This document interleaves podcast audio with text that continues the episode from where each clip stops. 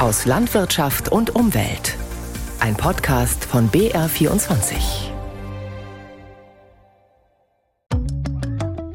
Heute, Christine, haben wir ein Thema, da müssen wir, glaube ich, ein bisschen raufen. Groß und klein in der Landwirtschaft. Also bei den Bauerndemos, die wir ja in den letzten Jahren ein paar Mal gehabt haben, da ist mir aufgefallen, da waren Landwirte dabei, die hatten riesige nagelneue Monstertraktoren so schlecht scheint es da einigen Landwirten, glaube ich, nicht zu gehen. Auch in Social Media ist es ziemlich oft kommentiert worden. Das darf aber jetzt nicht wahr sein, dass du mit diesem billigen Argument um die Ecke kommst. Die Bauern haben große Traktoren, verdienen also ein Schweinegeld und dann sollen sie gefälligst die Klappe halten. Alle natürlich nicht, ich habe von ein paar geredet, aber ja, ich stelle die Frage, ob da nicht einige auf einem hohen Niveau jammern, weil wenn man sich so ein Fahrzeug für ein paar hunderttausend Euro leisten kann, mei, vielleicht ist es ja auch ein bisschen ein Statussymbol. Hallo, es gibt Menschen, die kaufen sich äh, ein Auto für 100.000 Euro und fahren damit äh, drei Kilometer zum Einkaufen. Im Gegensatz zu den Landwirten, die arbeiten mit ihren Traktoren auf dem Acker und mit einem Oldtimer Bulldog geht's halt heute nicht mehr. Naja, von einem Oldtimer rede ich ja auch nicht. Aber hat es nicht auch alles vielleicht damit zu tun, dass die Betriebe, die Felder, die Ställe, alles wird immer größer? Und da ist für mich die grundsätzliche Frage, muss das sein? Bis wohin wollen wir diese Wachstumsspirale weitertreiben? Wo ist da irgendwann mal eine Grenze? Du meinst also zurück zum kleinen, kuscheligen Bilderbuchbauernhof. Also da müssen wir jetzt ganz dringend drüber reden. In unserem Podcast Erntegut, alles gut, in dem wir uns über Themen aus der Landwirtschaft und aus der Umwelt unterhalten. Ich bin Ingrid Wolf, bin Redakteurin mit den Schwerpunktthemen Naturschutz, Klimaschutz und Ernährung. Und ich bin Christine Schneider, seit vielen Jahren Redakteurin der Fernsehsendung Unser Land, dem Landwirtschaftsmagazin des BR. Und genau diese Punkte, wo Landwirtschaft und Umwelt manchmal hart aufeinandertreffen, die interessieren uns hier. Also jahrelang gab es ja diese Philosophie wachsen oder weichen. Und ich glaube, die hat dazu geführt, dass diese kleinen familiengeführten Betriebe immer weniger werden und dafür wir immer mehr von diesen riesigen spezialisierten Bauernhöfen haben, die entweder nur Ackerbau oder nur Tierhaltung machen. Und dann hast du halt das Problem, wenn du so einen riesigen Milchkuhbetrieb hast, dann weißt du nicht mehr, wohin mit der Gülle. Das muss überhaupt kein Problem sein. Die Gülle verkauft der Landwirt an seinen Nachbarn, der keine Tiere hat und für seine Felder Dünger braucht. Naja, wenn es funktioniert, ist nichts dagegen zu sagen. Das Dumme ist aber, es funktioniert nicht oder zumindest nicht immer. Weil sonst bräuchte es ja diesen Gülletourismus nicht, wo die Gülle zum Beispiel aus dem Unterallgäu, wo es riesige Betriebe gibt mit über 1000 Tieren, dass die Gülle dann von dort nach weiß der Geier wohin gekarrt wird. Also zugegeben, es gibt Gülletourismus, wenn man das so bezeichnen will, zum Beispiel aus dem Landkreis Rosenheim in den Landkreis München oder vom Unterallgäu, wie du sagst, bis nach Ulm. Aber das ist ja immer noch irgendwo regional und wir haben ja jetzt gesehen durch den Ukraine-Krieg, wo die Preise für Mineraldünger gestiegen sind, schwupps, plötzlich ist die Gülle wieder gefragt und die wird nicht einfach irgendwo hingekippt, äh, was manche Kritiker behaupten, aber definitiv so nicht stimmt. Ja, jetzt sag bitte nicht, dass es nirgendwo Probleme mit Nitrat im Grundwasser gibt und Gülleüberschuss hat offensichtlich auch niemand. Äh, es gibt Probleme mit Gülle, aber das versucht man ja durch strenge Vorschriften in den Griff zu kriegen. Und das hat aber nichts mit groß oder klein zu tun, sondern mit dem Verhältnis, wie viele Tiere habe ich auf wie viel Fläche. Aber klar, Viele kritisieren, dass sich landwirtschaftliche Betriebe immer mehr in Richtung XXL entwickeln. Das stimmt auch definitiv. In vielen Dörfern gibt es inzwischen nur noch einen Bauern, der von allen anderen die Flächen gepachtet hat oder aufgekauft hat. Das ist halt so, genauso wie es im Dorf keinen Bäcker und keinen Metzger und keinen Schuster und keinen Schneider mehr gibt. Also ich glaube, auch da muss man wieder ein bisschen rückwärts schauen. Die Weichen für das alles sind ja eigentlich schon vor 50 Jahren gestellt worden mit der Flurbereinigung. Und da war der Ansatz, dass man aus vielen kleinen Feldzipfelchen oder Fleckeln ein paar ordentlich große, sinnvoll zu bewirtschaftende Äcker macht. Das war ja eigentlich von der Idee her ganz okay. Aber man ist, glaube ich, einfach übers Ziel rausgeschossen Und die Folgen, die spüren wir heute tagtäglich, weil für diesen maschinentauglichen Acker, da hat man alle Hecken, Einzelbäume, Gräben, Säume, Mauern, alles, was dazwischen den Parzellen war, das hat man alles geopfert. Und jeder für sich war ein Lebensraum für Tiere oder Pflanzen, die uns heute fehlen. Stichwort Artensterben. Da gebe ich dir recht, aus heutiger Sicht war die Flurbereinigung nicht immer und überall der große Wurf. Aber du musst halt auch sehen, 1972, da hat ein Landwirt 27 Menschen ernährt in Deutschland. Heute ernährt ein Landwirt 137 Menschen.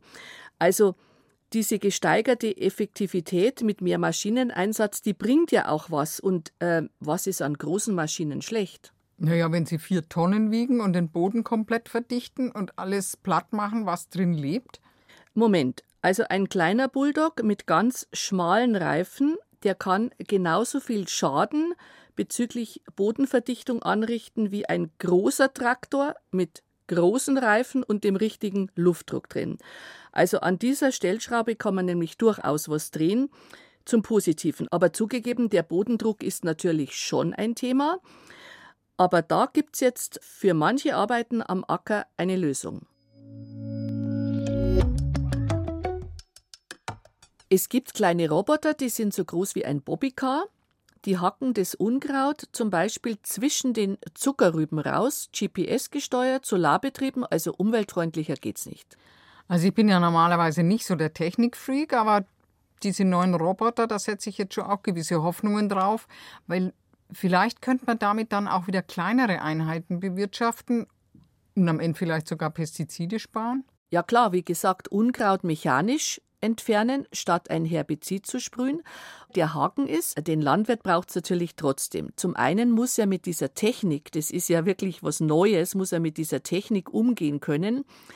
Und dann müssen diese Farbenroboter ähm, halt vom Hof zum Feld hin und zurück transportiert werden. Was kosten eigentlich diese Landmaschinen der Zukunft? Naja, so ein kleiner in Bobbycar-Größe, also 40.000 Euro und die ganz großen dann auch satte 300.000 bis 500.000 Euro. Okay, also ein Schnäppchen ist es gerade nicht. Was heißt oder was bedeutet diese Technisierung dann eigentlich für die ganzen Leiharbeiter, die wir immer aus Rumänien und Bulgarien holen? Die braucht es dann ja eigentlich nicht mehr.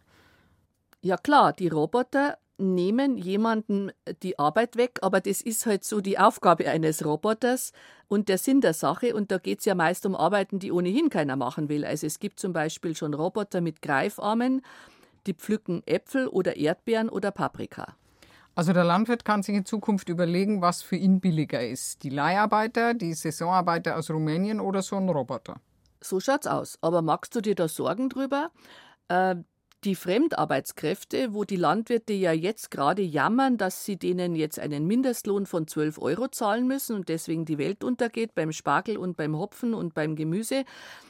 Das ist ja auch so eine Auswirkung dieser Spezialisierung und dieser XXL-Landwirtschaft. Es gibt Landwirte in Bayern, die haben 40 oder 50 oder 100 Saisonarbeitskräfte. Das heißt, der Landwirt sitzt am Telefon und managt eigentlich nur noch. Ich finde das nicht schlimm, ich finde das nicht verwerflich, das ist, das ist so. Und anders wäre vielleicht Spargel gar nicht mehr bezahlbar. Im Kuhstall arbeiten ja auch immer mehr Roboter, oder? Da gibt es Fütterungsroboter, dann gibt es so Reinigungsmaschinen für den Spaltenboden, Melkroboter. Gibt es da überhaupt noch eine Mensch-Tier-Beziehung? Ich habe immer gedacht, dass die so wichtig wäre. Naja, also der Grundgedanke eines Roboters ist ja, dass der Landwirt eben nicht diese stupiden Arbeiten machen muss, also dass er mehr Freizeit hat, aber auch, dass er sich mehr Zeit nimmt für die Tierbeobachtung. Also ich kenne Whale-Watching und der moderne Landwirt, der macht jetzt auf Cow-Watching. Ja, genau, da brauchst du jetzt nicht drüber lustig machen, das ist ganz wichtig. Also das heißt zum einen durch den Stall gehen und wirklich die Tiere anschauen und zum anderen am Computer sitzen, und dort hast du ja die Auswertung vom Melkroboter von jeder Kuh. Also wie oft war die beim Melken? Ist ein Euterviertel nicht gemolken worden? Sind Keime in der Milch? Hat das Tier erhöhte Temperatur? Stimmt die Milchleistung? Und, und, und. Also da siehst du genau, ob alles im grünen Bereich ist oder ob etwas mit dem Tier nicht stimmt. Sag mal, im Nebenerwerb arbeitest du aber nicht auch noch für einen Landmaschinen- oder Melkroboterhersteller. Also du tust ja gerade so, als seien diese riesigen Maschinen, die Technik und der Großbetrieb ein einziger Segen. Und das bei uns in Bayern, wo der Durchschnittsbetrieb gerade mal 37 Hektar hat und 44 Kühe. Wo sollen der das Geld für diese ganze sündteure Technik hernehmen? Ja, der Durchschnittsbetrieb in Bayern ist natürlich kleiner als in Brandenburg oder in Sachsen, aber der Durchschnitt sagt gar nichts. Bei uns gibt es halt noch viele kleine Nebenerwerbsbetriebe, aber die im Haupterwerb, also das sind ja die, die letztendlich dann übrig bleiben, die werden kontinuierlich größer. Also in Bayern melken bereits 3200 Milchbauern mit einem oder mit mehreren Robotern. Und wenn man weiß, ein Roboter melkt 70 Kühe und wenn ein Landwirt dann mehrere Roboter hat, dann weißt du, wo die Reise hingeht. Trotzdem, also wir brauchen doch aber auch diese kleinen Betriebe weiterhin. Vor allem, wenn ich jetzt denke ans Voralpenland oder Mittelgebirge, wo es bucklig und krumm ist und Gott sei Dank ja auch noch klein strukturiert in der Landschaft. Gerade die kleineren Betriebe, wo die Leute ohne große Maschinen und oft im Nebenerwerb arbeiten, die leisten doch ganz viel für den Erhalt dieser vielfältigen Landschaft, wie wir sie in Bayern ganz oft noch haben, mit Äckern, Wiesen und Wäldern. Eben weil sie die Kühe noch austreiben, weil sie auch eine Wiese mähen, die nicht den Wahnsinnsertrag bringt, sich um Hecken und Streuobst kümmern. Das ist doch ein ganz, ganz wichtiger Teil, auch wenn er nicht das große Geld bringt. Die muss man doch erhalten. Ja, das versucht man ja auch mit zig Förderprogrammen. Aber in der Landwirtschaft muss es sich halt wie in jedem Wirtschaftsbetrieb rechnen und das tut es bei den Kleinen oft nicht, beziehungsweise die werden halt dann im Nebenerwerb gemacht. Aber liegt es nicht vielleicht auch an dieser EU-Förderung, dass die einfach falsch angelegt ist? Von den Flächenprämien haben die Kleinen natürlich nichts. Man müsste halt honorieren, dass die in aller Regel die Umwelt viel weniger belasten als die Großen weniger Gülle produzieren, weniger Pestizide ausbringen und eben diese ganzen wichtigen Beiträge in der Landschaftspflege leisten, die ich gerade aufgezählt habe. Und es gilt im Übrigen, glaube ich, umso mehr, wenn das dann auch noch Biobetriebe sind, weil das sind ja auch oft die kleineren. Also jetzt wird es aber hinten höher wie vorn. Also ich halte von den EU-Flächenprämien nach dem Gießkannenprinzip auch nichts und finde, dass diese EU-Agrarpolitik mittlerweile völlig aus der Zeit gefallen ist. Aber wie kommst du auf die Idee, dass ein kleiner Betrieb weniger spritzt und düngt? Also umgerechnet pro Hektar, nämlich garantiert nicht, vielleicht sogar andersrum. Der große Betrieb, der kann sich eine teure und vielleicht umweltfreundlichere Technik leisten. Und äh, Biobetriebe klein und kuschelig, klar, die gibt's. Aber da gibt es auch schon Riesen-Biobetriebe mit äh, großen Feldern, die kennst du von einem konventionellen manchmal gar nicht mehr weg. Ja, und willst jetzt damit sagen, die Kleinen sollen wir alle zusperren, die braucht man nicht mehr? Äh, Sage ich natürlich nicht. Jeder, der Landwirtschaft betreiben will und das ordentlich macht, soll das tun. Und äh, Dörfer ohne Bauern will ich auch nicht. Aber weißt du, was ich beobachte? Wieder so ein Widerspruch. Die Verbraucher wünschen sich kleine Kuschelbetriebe und immer mehr Stadtbewohner wollen aufs Land ziehen. Ja, da gibt es ganz neue Zahlen dazu vom Deutschen Bauernverband. 34 Prozent der Deutschen haben bei einer Umfrage gesagt, dass sie am allerliebsten auf dem Dorf leben wollen. Das ist der mit Abstand beliebteste Lebensraum. Aber gleichzeitig wollen es keine Gockel, die krähen, keine Gülle, die stinkt und vor allem keine Landmaschinen, die nach Feierabend oder am Wochenende noch Krach machen. Ja, genau, das ist der Widerspruch. Der kleine Bauernhof im Nebenerwerb, der soll erhalten bleiben. Wenn aber der Landwirt, der die ganze Woche in der Arbeit ist, dann am Feierabend oder am Samstagnachmittag mit dem Güllefass oder der Pflanzenschutzspritze rausfährt, ich aber am Ortsrand im Garten auf meiner Terrasse beim Kaffee trinken oder beim Grillen sitze, dann will ich da natürlich bitteschön nicht belästigt werden. An Ostern war das ja wieder so. Ostersonntagnachmittag Herrliches Wetter und die Landwirte haben gespritzt und gedüngt und gesät am hochheiligen Feiertag. Da haben sich manche ganz schön aufgeregt, aber das Wetter hat gepasst und die Landwirte haben gesagt, Entschuldigung, wir müssen das ausnutzen. Ja, also ich glaube schon auch, da bräuchte es einfach mehr Verständnis. Naja, aber genau das vermissen die Bauern ja. Die demonstrieren ja nicht nur, weil sie mehr Geld verdienen wollen und weniger Bürokratie wollen, sondern weil sie eben auch mehr Verständnis und Wertschätzung wollen. Die müssten halt einfach mehr miteinander reden. Aber da machen es die Einheimischen, den Zugrosten, ehrlich gestanden, auf dem Dorf auch nicht immer leicht. Meine Erfahrung zumindest. Ja, stimmt natürlich, da prallen Welten aufeinander. Ähm, die Bauern, die waren ja mal wer im Dorf. Und das hat auch niemand in Frage gestellt. Aber die Zeiten haben sich geändert. Heute sagt der zugezogene Fabrikarbeiter oder der Herr Audi-Ingenieur oder der Lehrer, äh, ich bin auch wer. Und wenn da der Landwirt mit dem großen Bulldog vorbeifährt, Entschuldigung, das beeindruckt mich überhaupt nicht. Ganz im Gegenteil, das nervt mich, wenn ich langsam hinter dem herfahren muss. Naja, ich habe das Gefühl, Corona und der Ukraine-Krieg, da hat es schon so ein minimales Umdenken gegeben. Ein paar Leuten mehr ist, glaube ich, aufgefallen, irgendwie brauchen wir die Landwirte ja doch. Und eigentlich ist es viel besser, wenn die Lebensmittel regional erzeugt werden und nicht von irgendwoher importiert werden.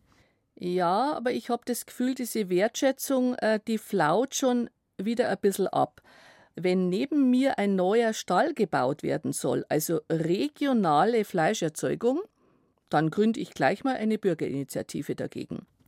Du aber jetzt nochmal zu diesen XXL-Betrieben das sind ja oft gar keine Landwirte mehr, sondern das sind Konzerne, die das Ackerland aufkaufen, um damit dann den großen Reibach zu machen. Das ist also keineswegs nur in Afrika so, dass China alles aufkauft.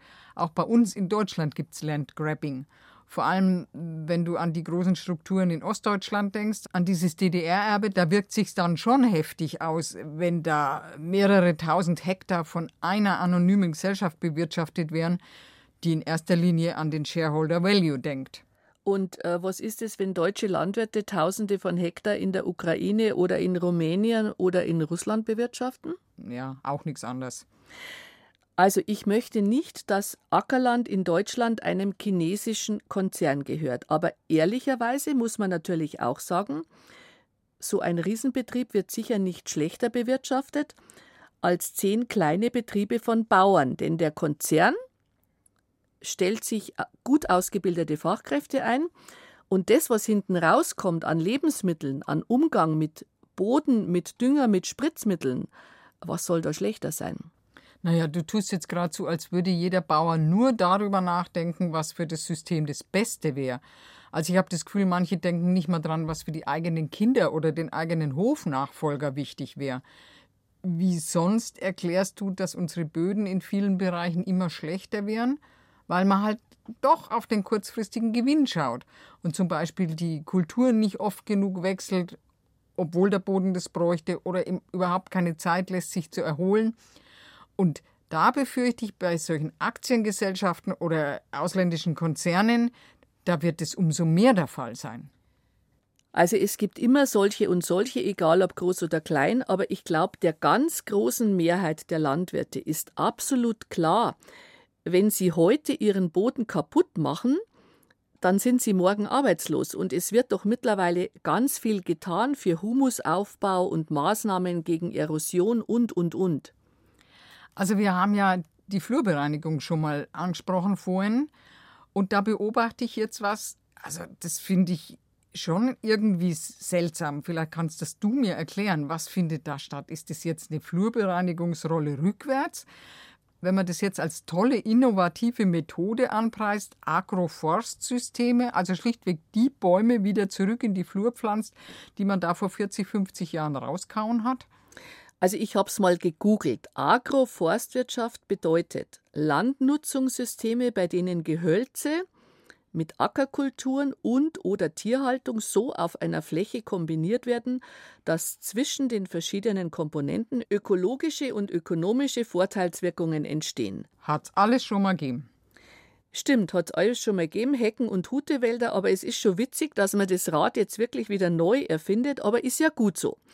Und außerdem hat ja mittlerweile wirklich jeder begriffen, dass es ein Weiter so allein schon wegen des Klimawandels gar nicht gibt. Ja, also dass bei uns mal Autobahnen gesperrt werden müssen, weil Staubstürme die Sicht komplett verhindern. Also daran hätte ja vor ein paar Jahren überhaupt noch niemand geglaubt. Aber das ist genau diese Folge dieser Kombination aus Klimawandel und diesen ausgeräumten Baum- und strauchlosen Landschaften. Okay, da sind wir uns einig. Ausgeräumte Landschaften ohne Artenvielfalt mit Böden, die bei Starkregen abgeschwemmt werden oder die der Wind mitnimmt, das geht definitiv nicht mehr. Aber moderne Landtechnik ist ja kein Fluch, sondern ein Segen.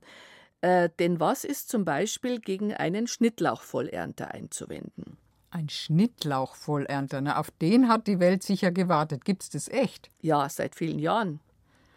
Okay, also ich sage nichts dagegen, weil ich sehe ja, dass diese Dinger, zumal wenn sie, wie du vorhin gesagt hast, energieautark sind, dass die echt was bringen könnten. Es gibt ja auch Drohnen, die Nützlinge über Maisäckern ausbringen, damit die den Maiszünsler fressen. Also ja, sind schon spannende Entwicklungen. Ich habe da mal wieder was gelesen, was mich ärgert, beziehungsweise was ich nicht kapiere. Du kennst Tagwerk. Ja klar, die Genossenschaft in Oberbayern. Die vermarkten Bio-Lebensmittel und waren echte Pioniere auf dem Gebiet. Die machen gute Arbeit. Wieso haben die dich geärgert? Genau, Biopioniere, überzeugendes Konzept, alles gut. Aber jetzt kritisieren die in ihrer Mitgliederzeitschrift, dass der technische Fortschritt leider genutzt wird, um immer mehr zu produzieren. Und das sei halt der Kapitalismus. Also da echt, da kriege ich Schnappatmung. Wieso? Das verstehe ich nicht. Die weisen halt darauf hin, dass diese Mehr vom ewigen Wachstum nicht stimmt. Wir können nicht endlos immer nur verbrauchen. Wasser, Böden, Mineralien. Das gibt die Erde einfach nicht her. Früher war Landwirtschaft ein geschlossener Kreislauf. Das ist sie schon lang nicht mehr. Und die fordern halt endlich so eine Art Tempolimit beim Wachstum. Das ist vermutlich genau das, was Tagwerk meint. Äh, natürlich muss man die Bremse reinhauen und nicht noch mehr Dünger, noch mehr Spritzmittel, aber wenn ich mit technischen Möglichkeiten mehr Ertrag bekomme, ohne dem Boden und der Umwelt zu schaden, ich kann natürlich sagen, mehr produzieren braucht es doch nicht, weil die acht Milliarden Menschen auf der Erde, die was zu essen wollen, die gehen ja mich nichts an. Für mich hier reicht's doch und der Rest soll sich selber kümmern. Aber ist der Gedanke wirklich so verkehrt, dass wir nicht immer noch einen Gang mehr zulegen, noch größer, noch effizienter werden? Weil wir die Welt ernähren wollen, das geht doch sowieso nicht. Und ehrlich gestanden finde ich es auch ziemlich anmaßend von uns, wenn wir einem Bauer in der Sahelzone erklären wollen, wie er seine Hirse anbauen soll. Das kann er schon selber. Worauf der keinen Einfluss hat, ist die Dürre, die ihm der Klimawandel beschert und für die er nur am allerwenigsten kann. Dieses ewige Argument, dass wir die Welt ernähren müssen, also ich halte es komplett für vorgeschoben, da geht es ums Geschäft und um nichts anderes. Widerspruch, Frau Wolf. Natürlich können wir nicht die Menschheit ernähren, aber bei uns sind die klimatischen Bedingungen halt noch viel besser als anderswo und deshalb muss man hier natürlich möglichst viel Lebensmittel produzieren und die Erträge steigern, ohne Boden und Klima zu schädigen. Also produzieren ohne Böden und Klima zu schädigen, das sind wir beieinander. Ob wir die Erträge zwingend steigern müssen, da mache ich drei Fragezeichen. Mindestens drei. Übrigens, weißt du, was der böse grüne Landwirtschaftsminister Cem Özdemir jetzt plant? Böse aus Sicht der Bauern, oder? Ja, klar. Er will ja, dass in Deutschland weniger Tiere gehalten werden und macht es jetzt ganz hinterfotzig durch die Hintertür, sagen die Landwirte, nämlich durch Stallbauförderungen. Das verstehe ich jetzt nie, weil Stallbauförderung, davon profitieren sie doch. Was hat das mit der Hintertür zu tun? Bisher ist es ja so, wenn du einen neuen Stall baust nach Tierwohlkriterien, dann kriegst du bis zu 40 Prozent staatliche Förderung. Eine Bedingung, du brauchst auch die entsprechende Fläche dazu, also Felder und Wiesen, nämlich ein Hektar für zwei Großvieheinheiten. Warte mal, da müssen wir jetzt, glaube ich, kurz erklären, was eine Großvieheinheit ist. Also eine Großvieheinheit entspricht rund 500 Kilogramm. Das ist ungefähr ein ausgewachsenes Rind, sechs Mastschweine oder 320 Legehennen. Und Özdemir will jetzt Ställe nur noch finanziell fördern, wenn es weniger Großvieheinheiten pro Hektar sind. Das heißt für den Landwirt weniger Tiere oder mehr Fläche und mehr Fläche funktioniert halt meist nicht, also weniger Tiere. Und genau da wollen wir doch eigentlich hin. So, liebe Frau Wolf, und jetzt habe ich noch eine provokative Frage an dich. Was hältst du eigentlich von Schweinehochhäusern? Schweinehochhäuser? Christine, Mensch, was du immer alles daherbringst. Schnittlauchvollernter, Cow-Watching, Hochhäuser für Schweine, das gibt es jetzt nicht wirklich, oder? Doch, natürlich gibt es das in China mit sage und schreibe 26 Stockwerken. Und halt dich fest, hat es in Deutschland auch schon gegeben, in Sachsen-Anhalt. Da wurde 1969 ein Schweinehochhaus gebaut, sechs Etagen für 3000 Tiere. Naja, Christine, die Brüder im Osten haben sich damals ja in vielerlei Hinsicht als Vorreiter empfunden. Naja, gebaut wurde es zu DDR-Zeiten, aber war immerhin bis vor fünf Jahren in Betrieb. Und bei dem Hochhaus in China, wie kommen die Ferkel und Schweine da in den 26. Stock? Naja, du stellst Fragen. Also Treppensteigen äh, tun sie nicht, natürlich mit dem Lift. Äh, weißt du, wie man das Ganze schöner umschreiben kann? Vertikale Landwirtschaft. Ja, klingt viel besser. Also, ich finde auch, Schweinehochhaus hört sich jetzt ein bisschen gruselig an. Und als ich das das erste Mal gehört habe, habe ich mir auch gedacht, also das ist ja abartig. Aber wenn ich da jetzt drüber nachdenke. Sag bloß, dann findest du es auch noch gut, wenn du drüber nachdenkst. Naja, äh, glaubst du, dass es einem Schwein, das in einer Bucht mit Spaltenböden gemästet wird, nicht völlig wurscht ist, ob es im Erdgeschoss lebt oder im 15. Stock? Glaubst du, dass das Schwein da Höhenangst kriegt? Also, ich glaube, den Tieren ist es völlig egal, in welcher Etage sie wohnen, wenn sie ordentlich gehalten werden. Ein Hochhaus hätte sogar einen ökologischen Vorteil. Ja, da bin ich jetzt aber gespannt, weil eigentlich ja schon der Betonspaltenboden gegen es wird ordentlich gehalten spricht. Also pass auf, ich war vor kurzem auf einer Tagung vom Bund Naturschutz zum Thema Quo Vadis Landwirtschaft. Und da hat ein Professor von der Hochschule Wein Stefan Triesdorf die These in den Ring geworfen, Schweinehochhäuser wären ja gar nicht mal so verkehrt, denn wenn man in die Höhe statt in die Breite baut, spart man Platz und diesen Platz könnte man dann als Ökofläche verwenden. Oder war der Bund Naturschutz sicher total begeistert? Äh, die haben gar nichts gesagt. Ich glaube, die waren komplett sprachlos. Ich zuerst auch, aber klingt ja irgendwie vernünftig. Noch Fragen, Frau Wolf? Nein, Frau Schneider, ich halte es jetzt an dieser Stelle mit dem Bund Naturschutz und ich bin auch sprachlos. Ich habe keine Fragen mehr. Wenn ihr noch Fragen oder Anregungen habt, dann schreibt uns eine Mail an unserland.br.de oder schickt uns eine Nachricht auf unseren Facebook-Kanal Unser Land. Alle Folgen von Erntegut, alles gut, die großen Themen der Landwirtschaft findet ihr in der ARD Audiothek.